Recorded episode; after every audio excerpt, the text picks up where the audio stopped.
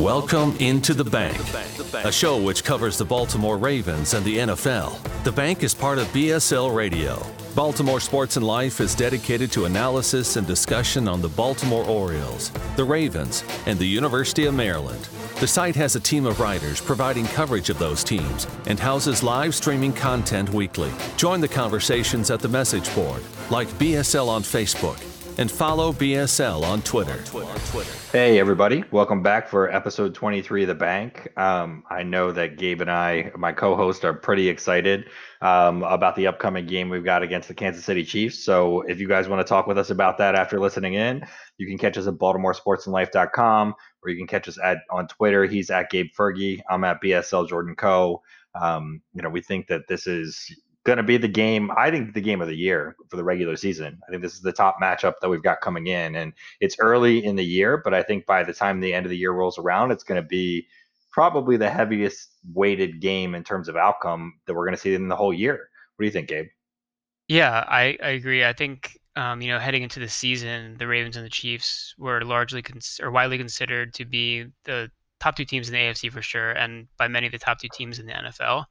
And I don't think anything has changed necessarily over the first two weeks of the season. Both teams have won their two matchups. They've um, looked pretty good. I think Ravens have probably had a little bit better kind of um, showing so far through two games, but you know the Chiefs are still the Super Bowl champs, still still have Patrick Mahomes, um, and and while it is just week three of the NFL season, you know there is a lot that's riding on this game. It could potentially be a game that has some playoff implications in terms of seeding.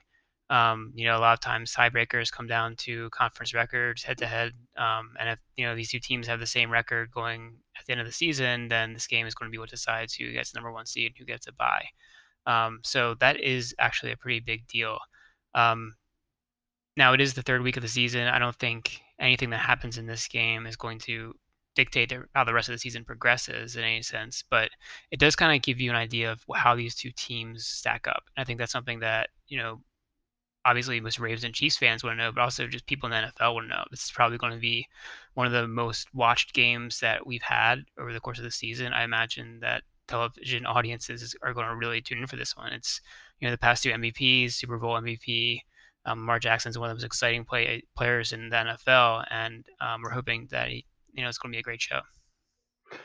Yeah, totally. And and I think you know you mentioned this in your last article starting to preview the Chiefs and Ravens game at baltimoresportsandlife.com, but there's some interesting commonality between these two teams already through through two games into the season. They both have a common opponent. Um, you know, obviously the Chiefs got them at home. The Ravens had to travel to Houston, so there's a little bit of a difference there. Um, but the remaining two teams that the Ravens and the Chiefs have played, I believe, have a common opponent too.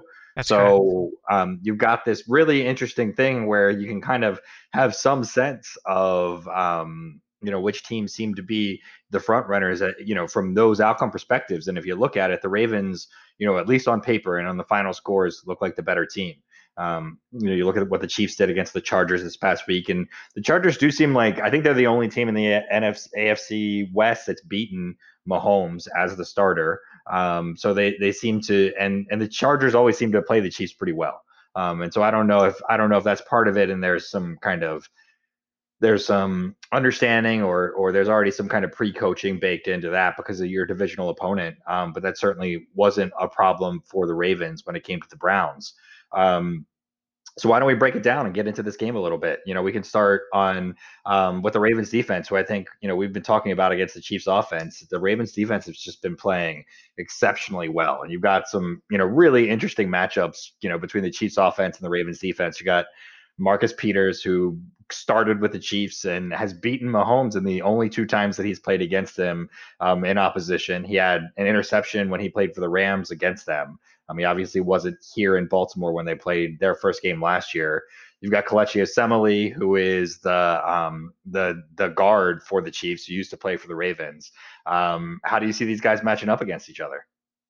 Well, I don't think Kelechi Osemele and Marcus Peters are going to match up against each other. Yeah, but, no, they're not. but um, I, I think that you know, looking let's taking a step back and looking at the Chargers Chiefs game again, I think the Chargers match up well with the Chiefs because they do two things really well. One, they can generate a pass rush with their four man front. and two, they play man coverage well.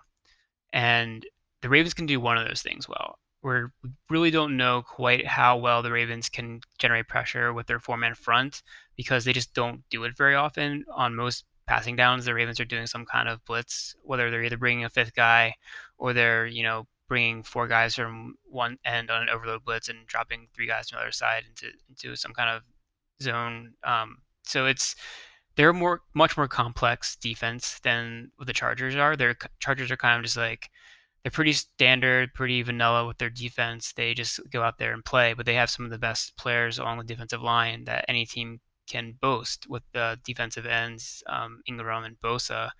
Um, you know, they also have a really good secondary. So I think the Ravens match up well. Um, you mentioned Marcus Peters. He's, in my opinion, one of the you know best cornerbacks in the league. Um, he really is someone who quarterbacks are avoiding. I think. Um, the other half of that is uh, Marlon Humphrey. Um, we don't actually know where Marlon Humphrey is going to be playing in this game, so this is going to be an interesting thing to watch. What his assignment is. Um, he might be playing outside, and that would probably put someone like Anthony Averett maybe in this slot, or they might have Jimmy Smith doing a thing where he plays against Travis Kelce. I'm not sure how they're going to match up in terms of personnel, but generally speaking, the Ravens kind of play their corners on the the sides that they're on. Marcus Peters is going to play um, the left cornerback, and it's probably going to be Jimmy Smith or uh, maybe Anthony Averett on the right side, and then uh, my guess is Marlon Humphrey will be playing in the slot. That's probably what we'll see for most of this game. Um, there might be some rotation in there, but I, I, do think that the Ravens will match up well. Um, it looks like the Chiefs will might be without their wide receiver Sammy Watkins, who's um, their basically their second wide receiver. He's been out with concussion protocol, so it's possible he comes and practices. It is a Monday night game, so he might make it. Um, but you know that leaves the uh, the Chiefs a little thin at wide receiver. They have um, Robinson, who's kind of their fourth string guy, and Mecole Hardman, who's more like a speedster, who plays you know a, a, kind of a small role in their offense, um, and obviously Tyreek Hill, who's who's their main threat wide receiver. Um, and one of the things that the Chiefs do that's interesting is they, they move their players around the formation a lot. So they, they put Hill, you know, in the slot. They put him outside. They bring him on jet motion. They bring. They gave him a couple of end arounds last week where it was actually pretty effective. Um, and also Kelce, you know, he can line up in the backfield. He can line up at wide receiver. He can line up in line. So they do a lot of things with their personnel in terms of where they put them, but pretty much they just use the same personnel grouping and, and kind of like move guys around a little bit. But they don't do anything that's really crazy, I don't think. And in general, I think the Ravens do match up well with them with what they have in the secondary. They do have some guys up front who can get pressure. Um, and I think what's going to be interesting is is the actually the play calling and the scheme that comes from the def- defensive coordinator Wink Martindale versus uh, Andy Reid, who's one of the better play callers on the offensive side of the ball. Yeah, you know, I think it's going to be really interesting. Something that you mentioned earlier to watch, which is you know whether they're not they're going to try and trail guys across the field. Um, Tyreek Hill is a guy that you know maybe Humphrey when he's on the outside, if Hill is in the slot, you move Humphrey in and you make sure that he stays with him, um, and you you switch them there. Um, I think it's interesting to also think about from the perspective of the Ravens essentially used Marcus Peters when he was on Will Fuller's side of the ball to take Will Fuller out of the game. Um, Deshaun Watson wasn't even looking to throw to him um, because of that. And so I think it's interesting to see one, um, how Mahomes is going to attack Peters on his side of the ball. But I don't think, uh, you know, I, I think Mah- Watson in particular, sorry, I think Watson in particular was trying to find ways to avoid throwing at certain guys at certain times. Um, and that was just part of O'Brien's scheme, and that was part of what they were trying to do. I get the feeling that Patrick Mahomes is not afraid to throw against any quarterback in any situation if he thinks a guy is in a place where he can go up and get the ball. And I think that's why Marcus Peters has some interceptions against Mahomes in his career because um, he's willing to try and throw the ball against him. Um, and, and so I'm interested to see what happens this week, um, you know, on on some of those throws and if he if, if if he takes some of those shots. Yeah, for sure. And Mahomes is never someone who's shy about throwing the ball downfield um, if he sees a guy that he thinks has a good matchup one on one, or sometimes even double covered, but he thinks that, you know, for instance, Tyreek Hill is going to outrun the defender, that he'll just chuck the ball up there and let his guy go and get it. And a lot of times it works for them. Um, at times, you know, he'll throw an interception when he does that, but for the most part, it, the, the kind of gambling nature he's had or the risky throws has worked out for him so far in his career. Um, I think though we don't know exactly how good Patrick Mahomes is through two games this season. His numbers look pretty good, but I think he's not kind of been dialed in to the point where um, we've seen him at his best. And th- watching last week's game against the Chargers, he really, um, I thought, had a kind of pedestrian game, and he just didn't have like great mechanics in the pocket. He kind of, I feel like he trusted his arm to make throws um, that he probably shouldn't have made. He tried to force things in there, you know, fading away, throwing off his back foot a little bit, kind of what Gardner Minshew was doing tonight, honestly, in this game. I don't know if you watched it or not, but he looked like he was just, you know, it's just the mechanics were not there. And that's something that, for a large part, he's gone away with. He's made a lot of these really crazy throws that he's been lauded for when he's like, you know, off balance, like fading away, and and they happen to find the receiver, and the receivers have gone out and made great plays for him. But I think against, uh, you know, the Ravens defense that has, you know, just been so good in terms of their coverage, in terms of their ability to bring pressure. Um, he's, I think he is going to be under pressure a decent amount, and I think that he might not get away with making those kind of throws. He's really going to have to be dialed in. He's really going to have to, you know, properly step into his throws and really make sure that he's going to put the ball where he wants it without any room for error, or else he's going to get in trouble. And you know, if the Ravens can get a couple interceptions in this game, I think that's going to go a long way to deciding the outcome. And and the Ravens defense have been has been pretty good this year in forcing turnovers. You know, they have an interception in each game, they have forced fumbles in each game some of that's luck, um, but some of that's also skill. Um, I think, for instance, the Marcus Peters interception, that's like one of the most skilled, skillful plays you'll you'll ever see from a cornerback. Um, and that, that comes from film study. That comes from knowing the tendencies of the quarterback he's going against. And like you said, he's gone up against um, he's gone up against Mahomes before, and he's made plays against Mahomes before. And I, it wouldn't surprise me if he comes out and makes another play like that. Yeah, and I don't look at the Ravens forced fumbles numbers as lucky. Uh, the recoveries are lucky for picking one up on on the run and being able to run it back to the house is a little lucky. Um, but the Ravens are focused on knocking the ball out. Marlon Humphrey, in particular, has has really become, I think, a ball hawk in general. Um, he's he's always you know, he was already always kind of around the ball when he needed to be. Um, but he's looking to force fumbles. He's looking to pick the ball off. He's looking to catch it now. Um, and that takes his game to a whole different level. But, you know, I think you're right. The Ravens are going to put pressure um, on the Chiefs in this game. They're going to bring the blitz, the blitzes. They're going to bring the heat. They're going to be doing peculiar things. I'm really interested to see what kind of packages they bring. Um, I, I, thought that there were, I thought the best package that the Ravens brought from a pass rush perspective in the last game was when they had Judon, Campbell, Wolfe, McPhee, and Bowser together as a five man unit. I thought that that finally allowed the Ravens to rush four guys that were all capable of rushing the passer, but to do it with a lot of deception, right? Because McPhee is lining up inside of Bowser on those plays, and you've got two guys that could go to the outside. Either of those guys could drop. McPhee could drop. You can run stunts with any of those guys. Um, Judon, Bowser, Wolfe, and Campbell have all been fantastic stunting. Um, you know, McPhee is a veteran and kind of knows and understands what's going on. And I think that's a pretty menacing front when you've got those five guys kind of up against the line. Um, and and you kind of are able to use you're able to use uh, like Wolfe or Campbell in the A gap, and then kind of got Campbell directly lined up over a guard.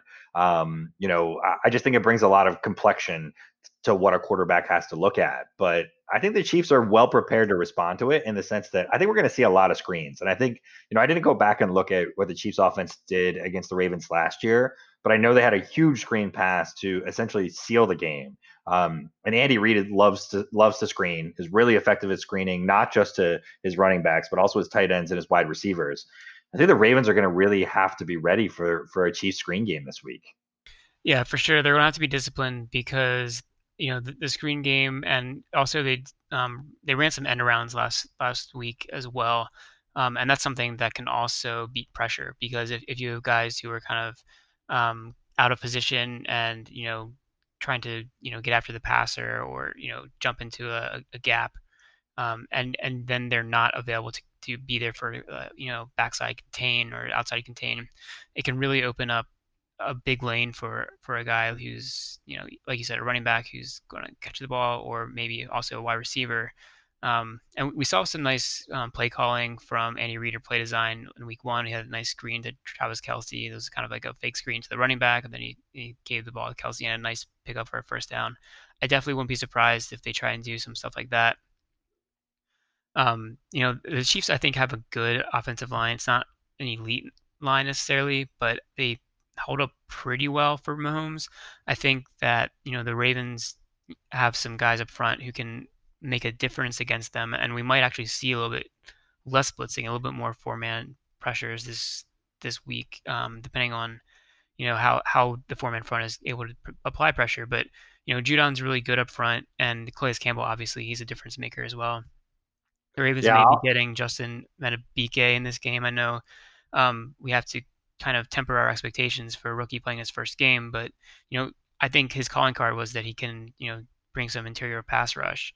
So, you know, that's something that we might see a little bit more of, trying to get to pressure the four man and dropping seven into coverage.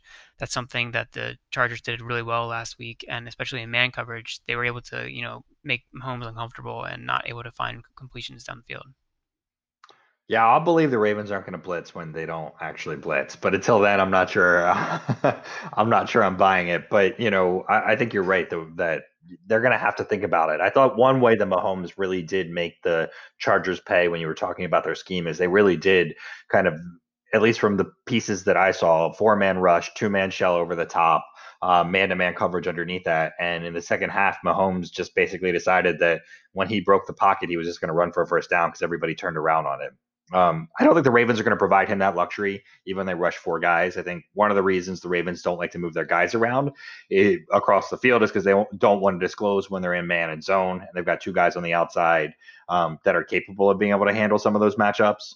Um, so you know, I, I think that's going to be really interesting to see too. But um, you know, I, I, think Patrick Queen is going to have his hands full. You know, if we talk a little bit about some individual matchups, you know, in addition to like guys like Madubuike, you know, I, am interested to see what he can bring to the table. I just, I, am just skeptical about, um, you know, what a rookie that's been hurt is going to do in his first game against, you know, a really good quarterback and a really, uh, honestly, a pretty good offensive line. Um, but Queen is going to have his hands full. You just talked about the end rounds. I think he's going to be a key on those. Um, obviously, your edge setters matter too, but that sideline to sideline speed, we're going to need to see it if those plays are going to happen. Um, Travis Kelce is a monster on Monday Night Football.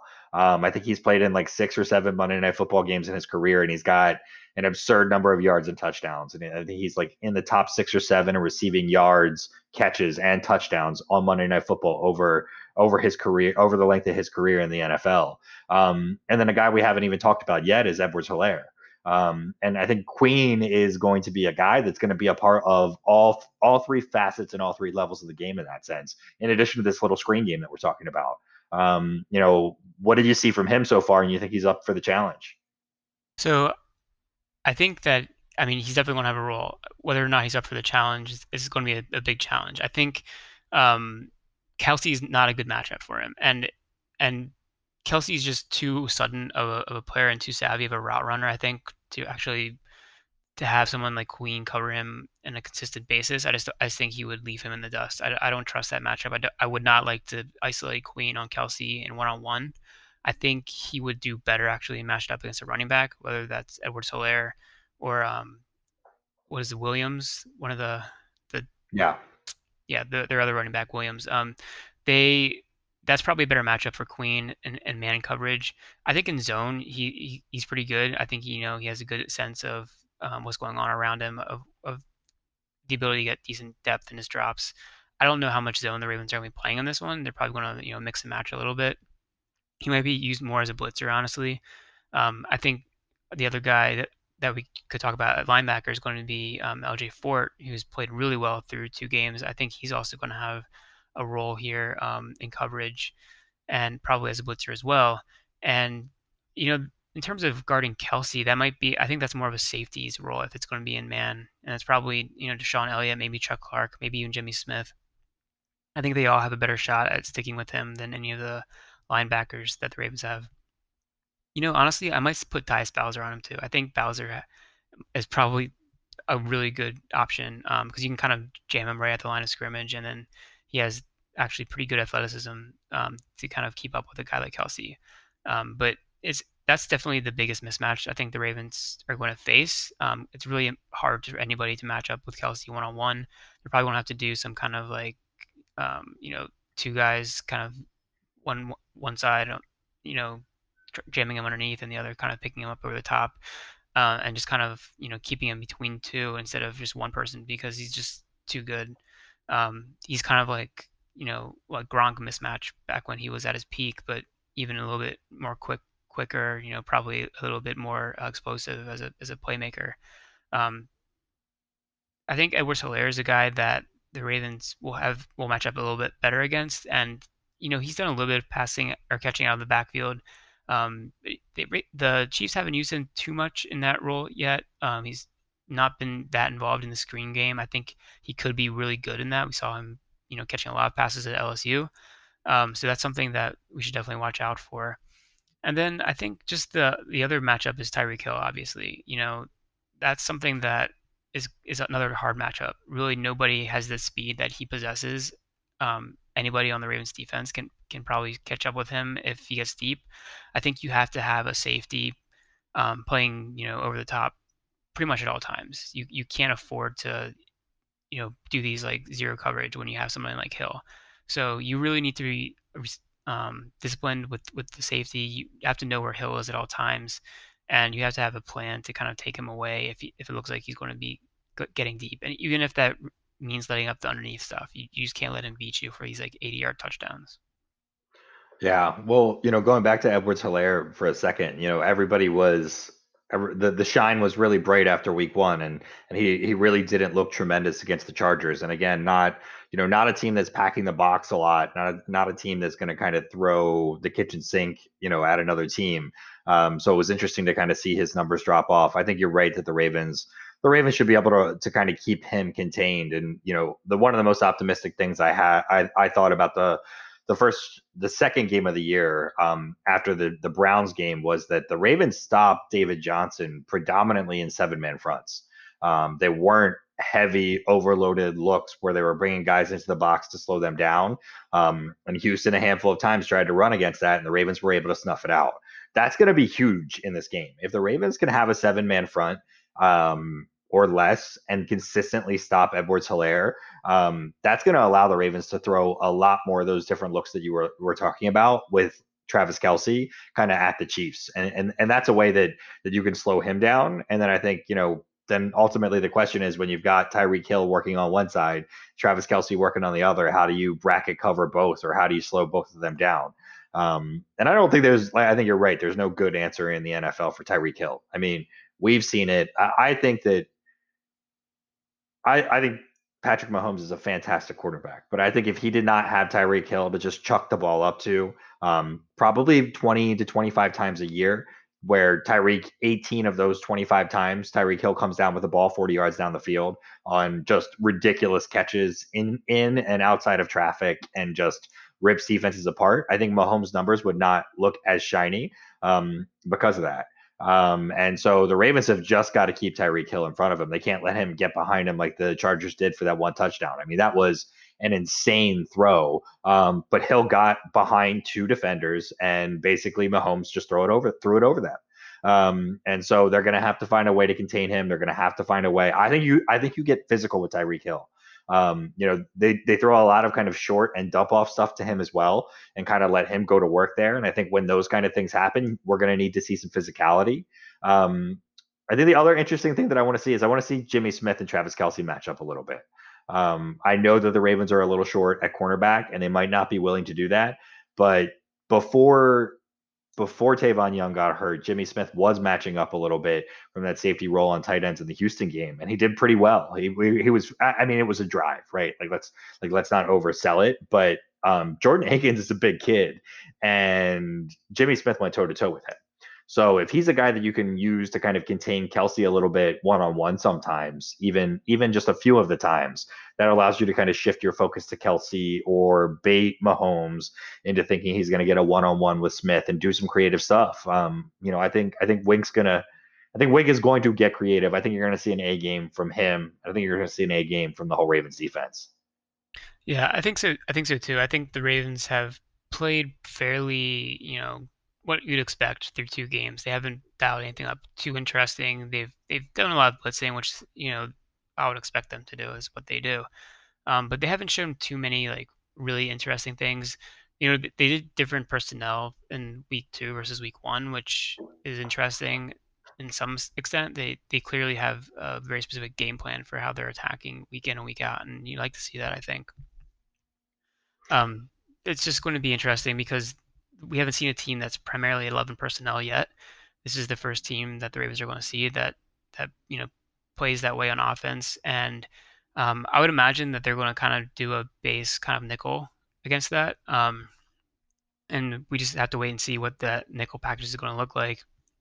My guess is it's going to be Smith and and um, Peters on the outside, and and and then we'll have Humphrey in the middle or in the slot. But that's something that you know you might be kind of putting Humphrey in a position where he's overqualified in that role, and then you have someone like Hill who might be mismatched against someone like Smith. I don't think that's a good mismatch for Jimmy on the outside. So there might be something different in which they do some, you know, uh, like Humphrey just follows follows Hill around. They might try something different. It's something they don't normally do, but it wouldn't surprise me if, if they try something like that. Yeah, it'll be interesting to see. I mean, the, the Ravens mostly played nickel last week with a combination of some of those big nickel packages, but also just traditional nickel. And the the player that was sacrificed for that was the extra defensive down lineman. Um, you know, we only saw 20, I think it was 25 snaps for Brandon Williams uh, 10 or 11 snaps for Justin Ellis and three snaps for Broderick Washington. And I think that's probably the biggest reason that I'd temper expectations for Madubuike, um, only just because I, I think that the Ravens are going to show a similar package. I mean, the Chiefs are going to have three or more wide receivers on the field most of the time. And I'm I'd be comfortable if I was Martindale in the nickel stopping the run, even if you had something a little bit more traditional um, in terms of what the Chiefs might throw at the Ravens. So um, it's going to be really interesting from a personnel perspective, and it's going to be interesting to see if the Ravens can slow down Mahomes.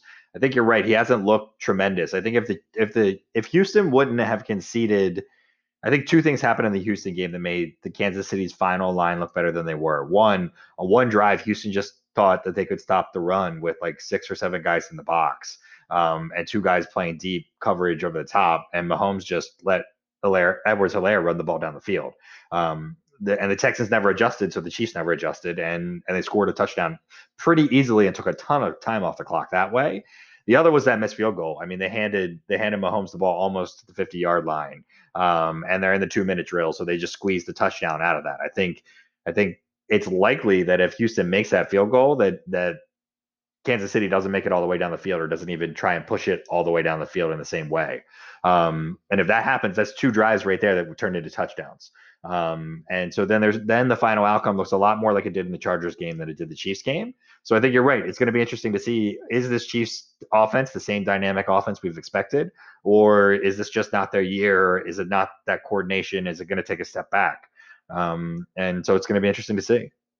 Yeah, I think the one thing that I just haven't seen from the Chiefs is kind of the big chunk plays. Um, they have been kind of okay with just throwing it underneath, and, and that's partially due to what teams are trying to take away. They're trying to take away those explosive plays. So, um, I think the Ravens will probably try and do that to some extent as well. But I also think the Ravens will be a little more aggressive on defense, and it'll be interesting to see how the Chiefs respond to that.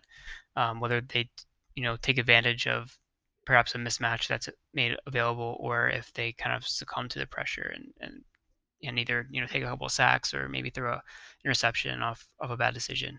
Um, but I think this is definitely going to be um, definitely the hardest, probably defense that the Chiefs play maybe the entire season.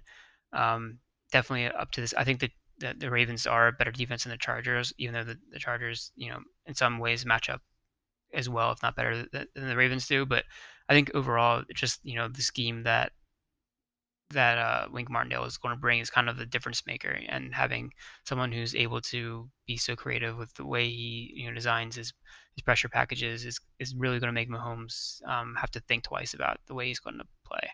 So I think it's going to be a, a fun matchup. It's going to be a chess game, and I'm excited to see how it plays out. Yeah, I think the interesting thing, if you're looking at it from a betting perspective, is the over under. Um, I, I, think that there's a chance that the Ravens do play a similar style of defense Chiefs have faced all year and just not going to let them get that splash play and beat them deep and make them drive the ball all the way down the field. They'll be creative with stunts and kind of five man blitzes, but not six or seven man blitzes. Make Mahomes beat them consistently because he looks a little inconsistent on the year And then you flip the script over the Ravens offense, and I think the Ravens are going to run the ball. I think the Ravens are going to run a ball control offense. They're they've always kind of been a ball control offense. They're just unique in the sense that the Ravens are one of those few teams that can make splash plays happen when they run the ball.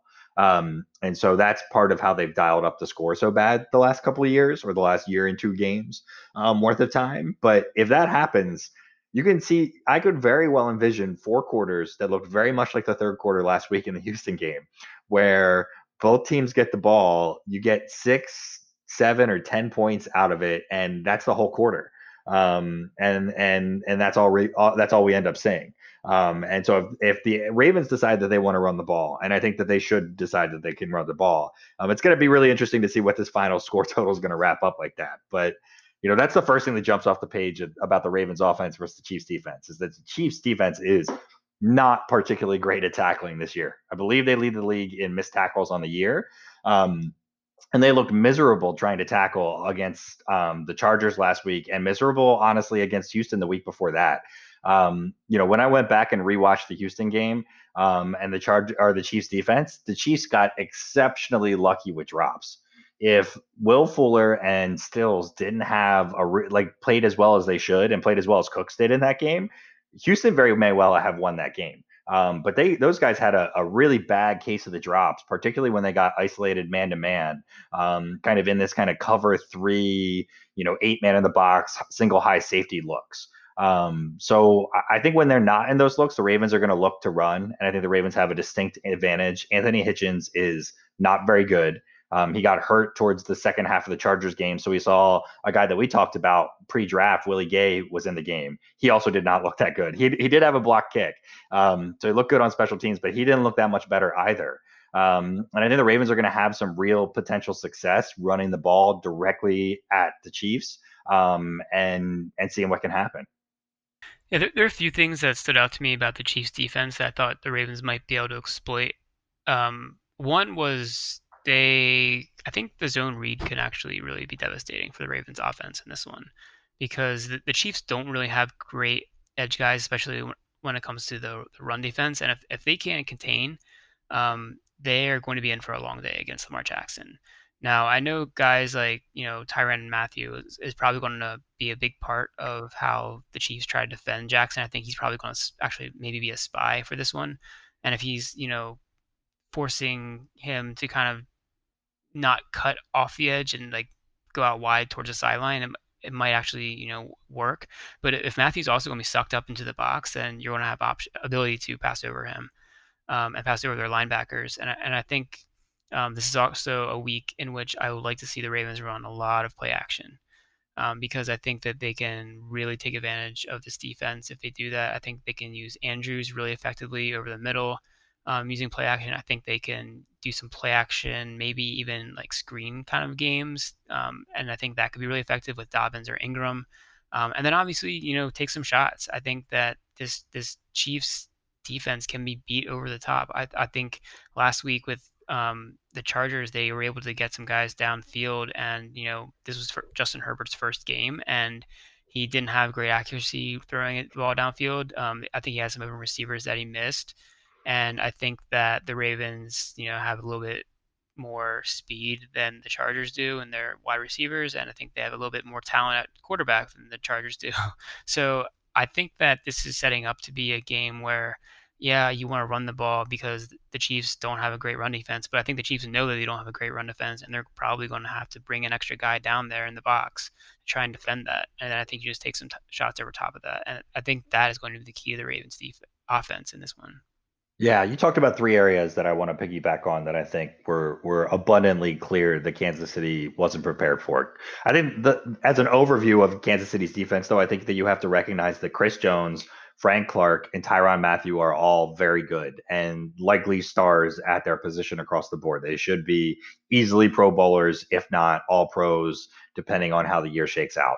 Um, that being said, the Chiefs are not that great everywhere else. They've got Nnadi's an okay run stuffer, but really beyond that, the Chiefs have a guy, I'd say, at, at pretty much every other position. Um, and so, you know, there are ways to take advantage of that, and they should. Um, I think the first is that you were talking a little bit about this with the run pass option kind of looks.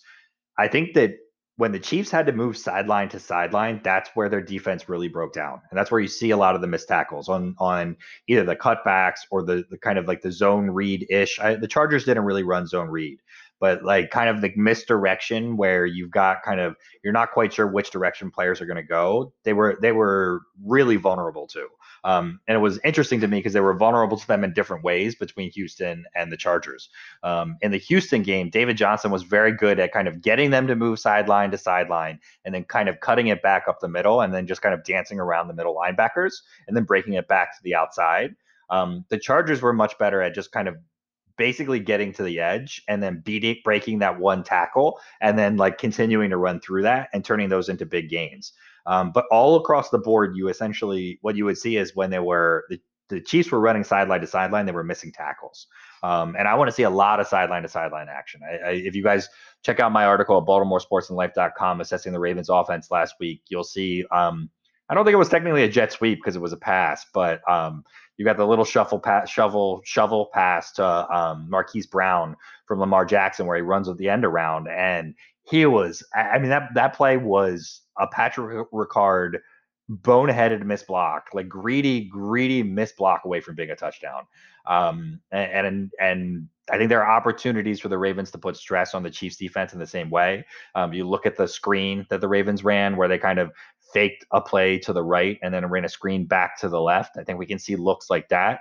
Um, and then you, if you check me out at Twitter at BSL Jordan Co, there were a couple plays where I showed the, the Texans ran this kind of end around look with a wide receiver and then ran kind of like a slant or a hitch from the wide receiver on the outside. And they kind of forced the cornerback who was in a deep third cover three to make a decision. And I thought Watson pulled the trigger too early on those plays. If he would have held the ball a half second longer, he would have forced that that defender to, to show what he was going to do and was going to be able to beat it. And I think the Chiefs are just vulnerable when that sideline to sideline action happens.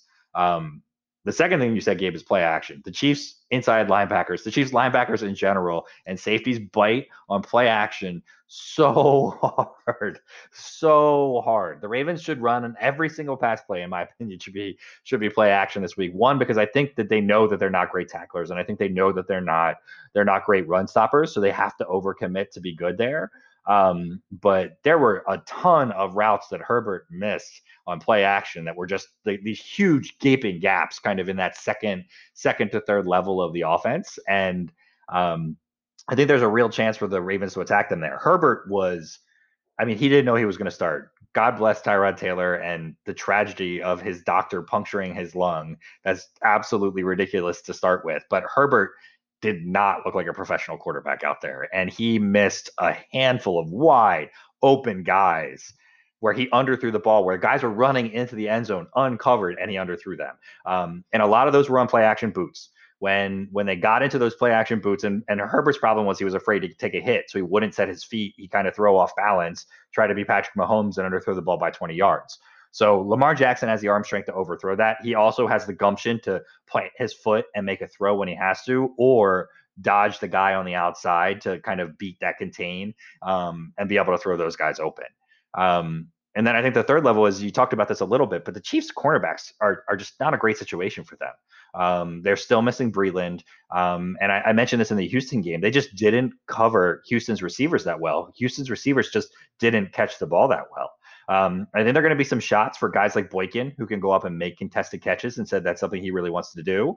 Um, and there are going to be opportunities if you go back and look at the Herbert touchdown pass um, where the Chiefs play in this cover three look. They like to be like cover three is not their I don't know that I called it their base, but but probably a half to two thirds of the game, they were predominantly in cover three in the Chargers game, where you can run a guy up the seam and you could basically put all the pressure in the world on that outside corner and kind of run a guy across the face of the middle third guy and make the corner decide which way he's going to defend. If that's Marquise Brown, he's going to run right by those guys, by the way it looked um, in the Chargers game. And even the Herbert touchdown was, I think, only a 25 or 30 yard throw. Um, so the Ravens put that kind of pressure on the Chiefs at a much longer range of down and distance, um, or I guess I should say throwing distance, which Lamar can hit those throws. And it said that's what he's looking to do. I, I, I don't see how the Chiefs are going to stop the Ravens from scoring 35 plus points in this game. Yeah, I, I definitely think the Ravens have pretty much advantages across the board when, with their offense versus versus the Chiefs defense. You, you did mention um, a couple of the players that, that the Chiefs do have that I think are are noteworthy, and, and one of them we haven't talked too much about is Chris Jones. Um, he's the kind of player you would call a game wrecker. Um, he, you know, he lines up mostly at defensive tackle. He can play a little bit at defensive end, but he's just like, I mean, he's he's not Aaron Donald in terms of like the elite level of interior defender, but he's just like a notch below that. I think he he might be like the second best guy. Um, you know, he's had seasons with I think like with 15 sacks. He can be a menace against the run. Um, and I'm worried about the Ravens' interior offensive line against a guy like that. And they need to have a plan for for guarding him. And if you have him one on one over Tyre Phillips, I'm scared. I I am worried about that. That's the thing that I'm most concerned about in this game, and that's the kind of thing that can mess up all the plans that you have for having a you know great game plan. Uh, you know you can beat the, the, the Chiefs defense this way and that way, but if you have a guy who's just whooping the Ravens offensive line every single time, then that's all going out the window. Um, oh, I'm scared to death. I'm scared to death of Tyre Phillips versus Chris Jones. I mean, yeah. the Ravens have got to they've got to do better than they did against JJ Watt last week, and we talked about that before the Houston game. I, I don't know. The, the Ravens did not seem to have a plan for JJ Watt last week, and, and I don't really understand it. It didn't seem to be a priority in communication on the line. Um, maybe they did have a plan, and JJ Watt is just so trans transcendental that like he he rose above this game plan that the Ravens had to block him, and they just decided not to block him like on like five different plays. But Chris Jones is going to make mincemeat out of Tyre Phillips. Um, Greg Roman's got to know that, and he's got to be able to slide protection, and he's got to have an answer. And and I think quietly that makes Nick Boyle and Pat Ricard um, very interesting kind of X factors for this week because they're going to have to help protect on, you know, on Orlando Brown's other side. They're going to have to give extra protection as they step up in the pocket. It also puts pressure on your running backs that are going to have to be pass protectors in the pocket as well. Um, and it's going to be interesting. That that's going to be the thing to watch because I absolutely could see you know Chris Jones on a couple third downs just coming up really big and shutting this offensive down. Yeah, it's definitely something that I'm I'm worried about. I, I do think that the Ravens have done a good job in the past of kind of scheming up protection and scheming up some like run stuff that takes advantage in, in certain ways. Like you can run some counters, um, you can do some like wham blocks and stuff. Use the aggressiveness, use the penetrator against him. Um, let him like get upfield and then like run away from that. Um, and you can kind of bait him into into shooting a gap and you know run away from that. I think the Ravens might try and do some stuff like that in this game. You know, obviously they know that Chris Jones is a great play, player. I, I think that that Roman will try to you know do his best to scheme around that. Um, Frank Clark, you also mentioned he's more of a pass rusher than run defender. He's he's not that good against the run. I think the Ravens can actually run at him, um, and I think that's something that they will do. And you know, I I just don't see how the Chiefs can really slow down the Ravens offense outside of kind of just like crashing or loading the box and just like bringing like a huge amount of players inside and getting too much pressure. That's like the one thing that I think that the Ravens could struggle with if the Chiefs just kind of get super aggressive and kind of load the box and just like kind of like what the Steelers have done in the past to the Ravens, kind of what the Bills did. Um, but I think the the Ravens, you know, they have the ability to counter that. I think we talked about the screen game a little bit. We talked about, um, you know, using some of the play action that will slow down th- this as well. Um, and I also think you can use a guy like, like you said, like Nick Boyle and Mark Andrews, or uh, Nick Boyle and Patrick Ricard, and not just in blocking, which they will be doing in this game, but also as like kind of this, you know, play action like guy who can get open, um, who can leak out and be wide open for you know easy gains. And I think you do that a couple times. You use the defensive aggressiveness against them, and you know it makes them slow down a little bit. And I think that's something that we're going to see in this game. And honestly, I think it's, it's still going to come down to the Ravens running the ball. That's what the the Chiefs struggle against the most. And if the Ravens can just consistently, you know, pick up, you know, six, seven, eight yards, they were doing that last year when these two teams played. I don't think the Chiefs got much better in run defense.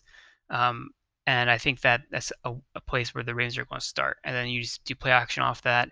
You do some of these zone reads. You do some RPOs, and, and it's just going to be, I think, a, a, a game where the Ravens possess the ball a lot, and they're going to hopefully capitalize with touchdowns. And if they can do that, I think they can definitely come away with this win.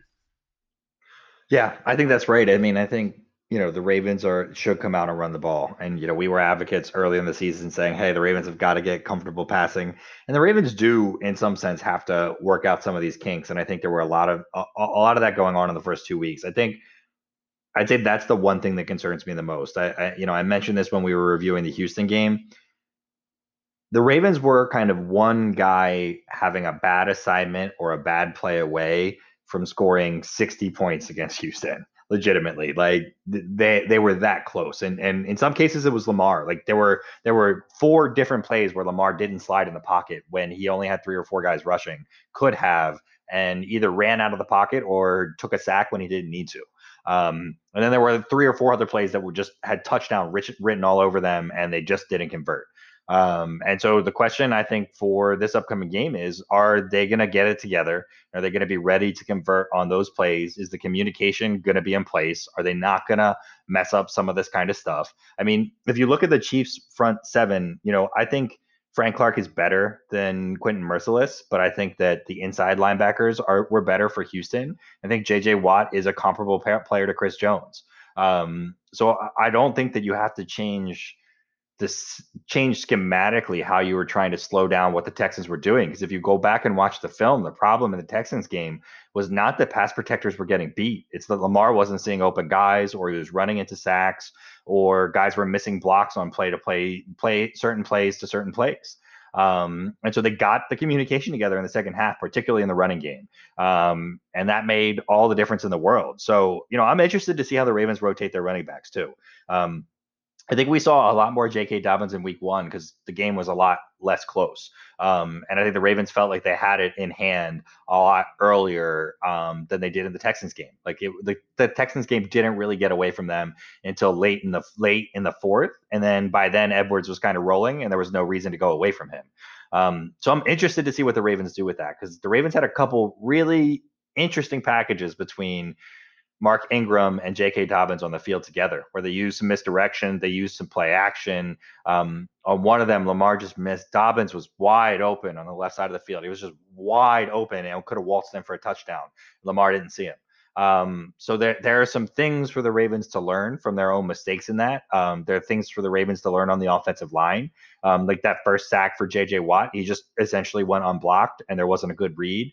Um, Lamar's got to learn to get the ball out of his hand sometimes and trust some of these other guys, and he's got to learn to trust himself. I think there were a few times where he was running the ball um, last week where he just didn't seem like he had full faith in whatever he was trying to do.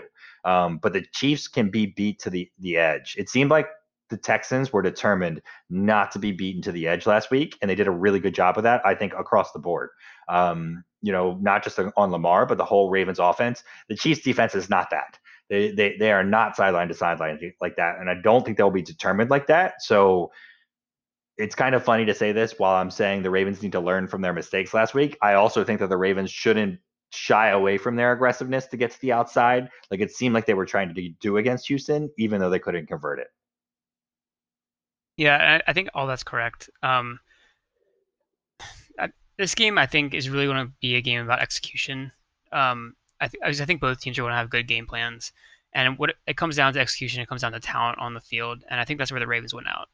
Um, I think they have more talent on both sides of the ball than the Chiefs do. Um, on offense, you know, you could argue both ways, but definitely on defense, the Ravens have more talent, and I think they have better scheme on defense than, than the Chiefs do. And I know the Chiefs have a good defensive coordinator in Steve Spagnuolo. Um, you know, he's been with Ravens before. I think he's he's very smart and he's very talented, but I just don't think that what he can do with the players that he has is the same thing that Martindale can do.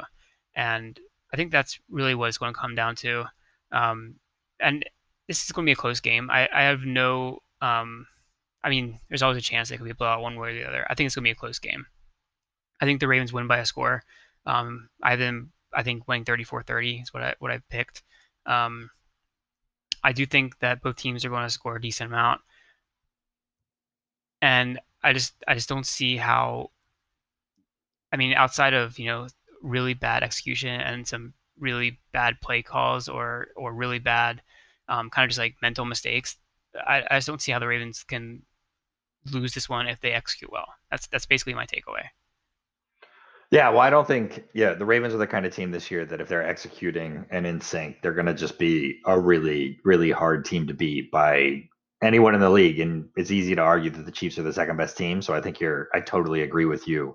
Um, you know, in that concept, I I don't see a scenario where the Chiefs blow out the Ravens though.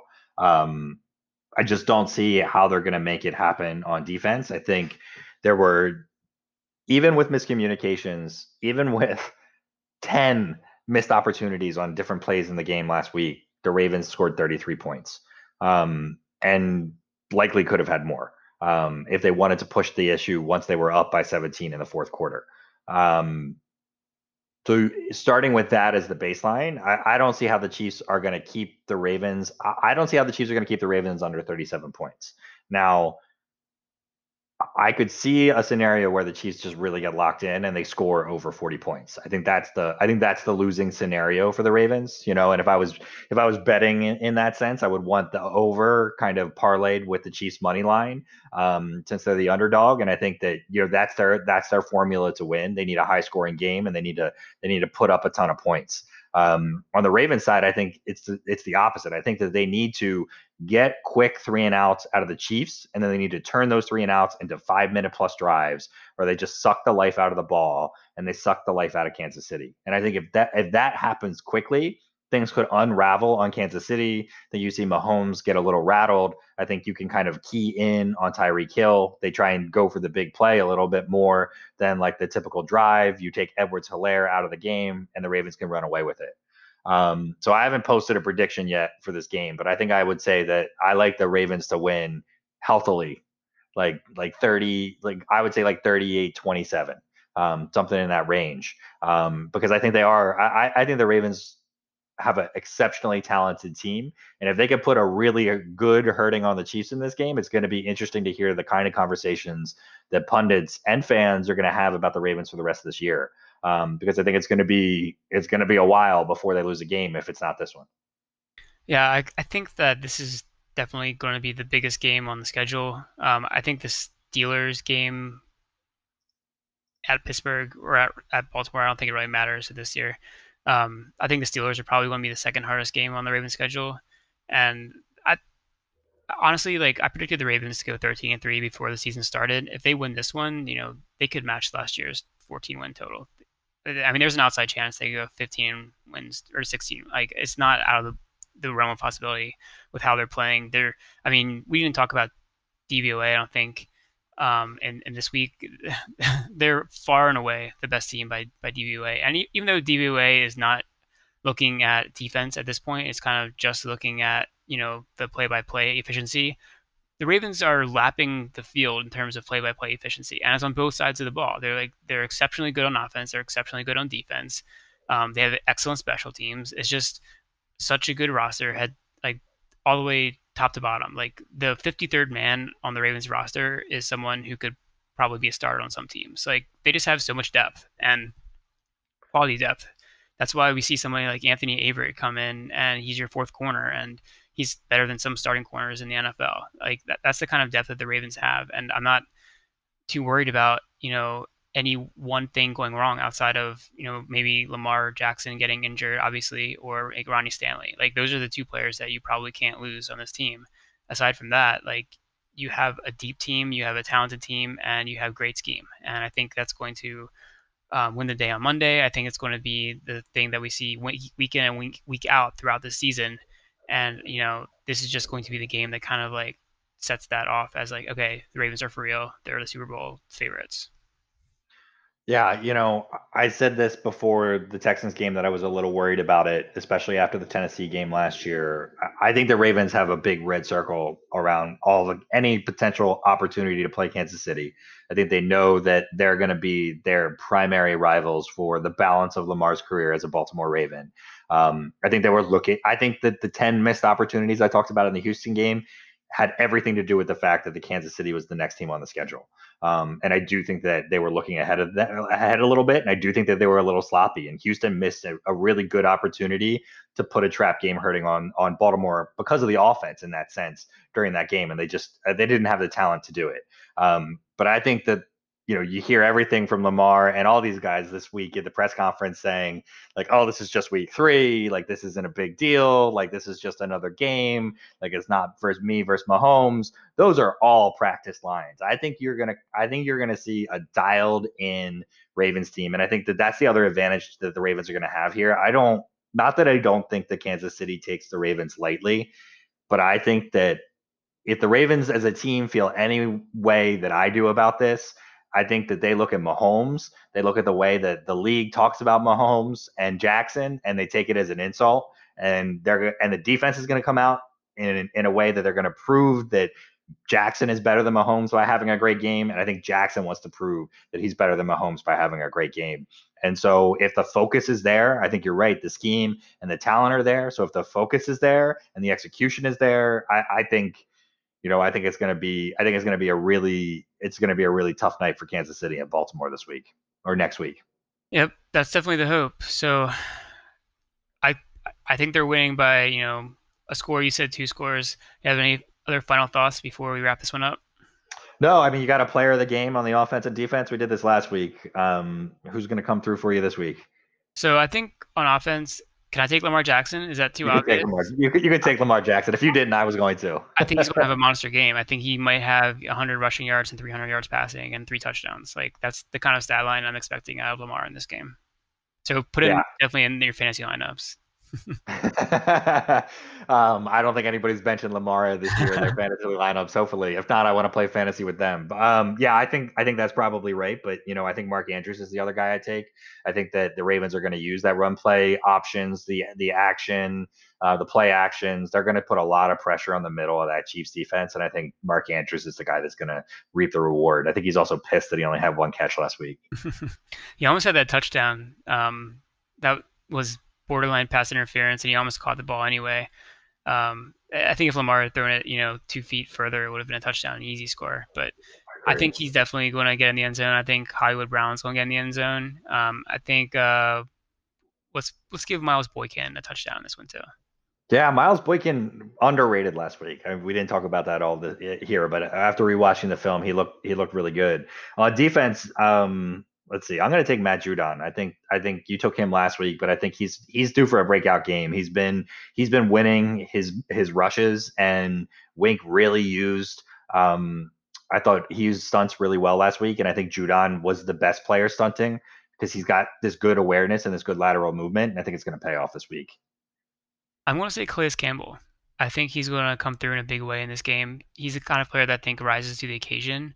Um, and I think, you know, it wouldn't surprise me if he gets a sack, maybe two. Um, I think he's going to be a force in the run in the run defense, and I think he's going to be uh, just a, a difference maker up front for the Ravens in this one. Way to go out on a limb and pick the two players that are probably the best on both sides of the ball for the Ravens to have their A game. you know what? I think this is a game where the where the best players come out and shine. So I do too. I, I'm excited for it. Yeah, yeah, me too. I hate All right, everybody. Monday night.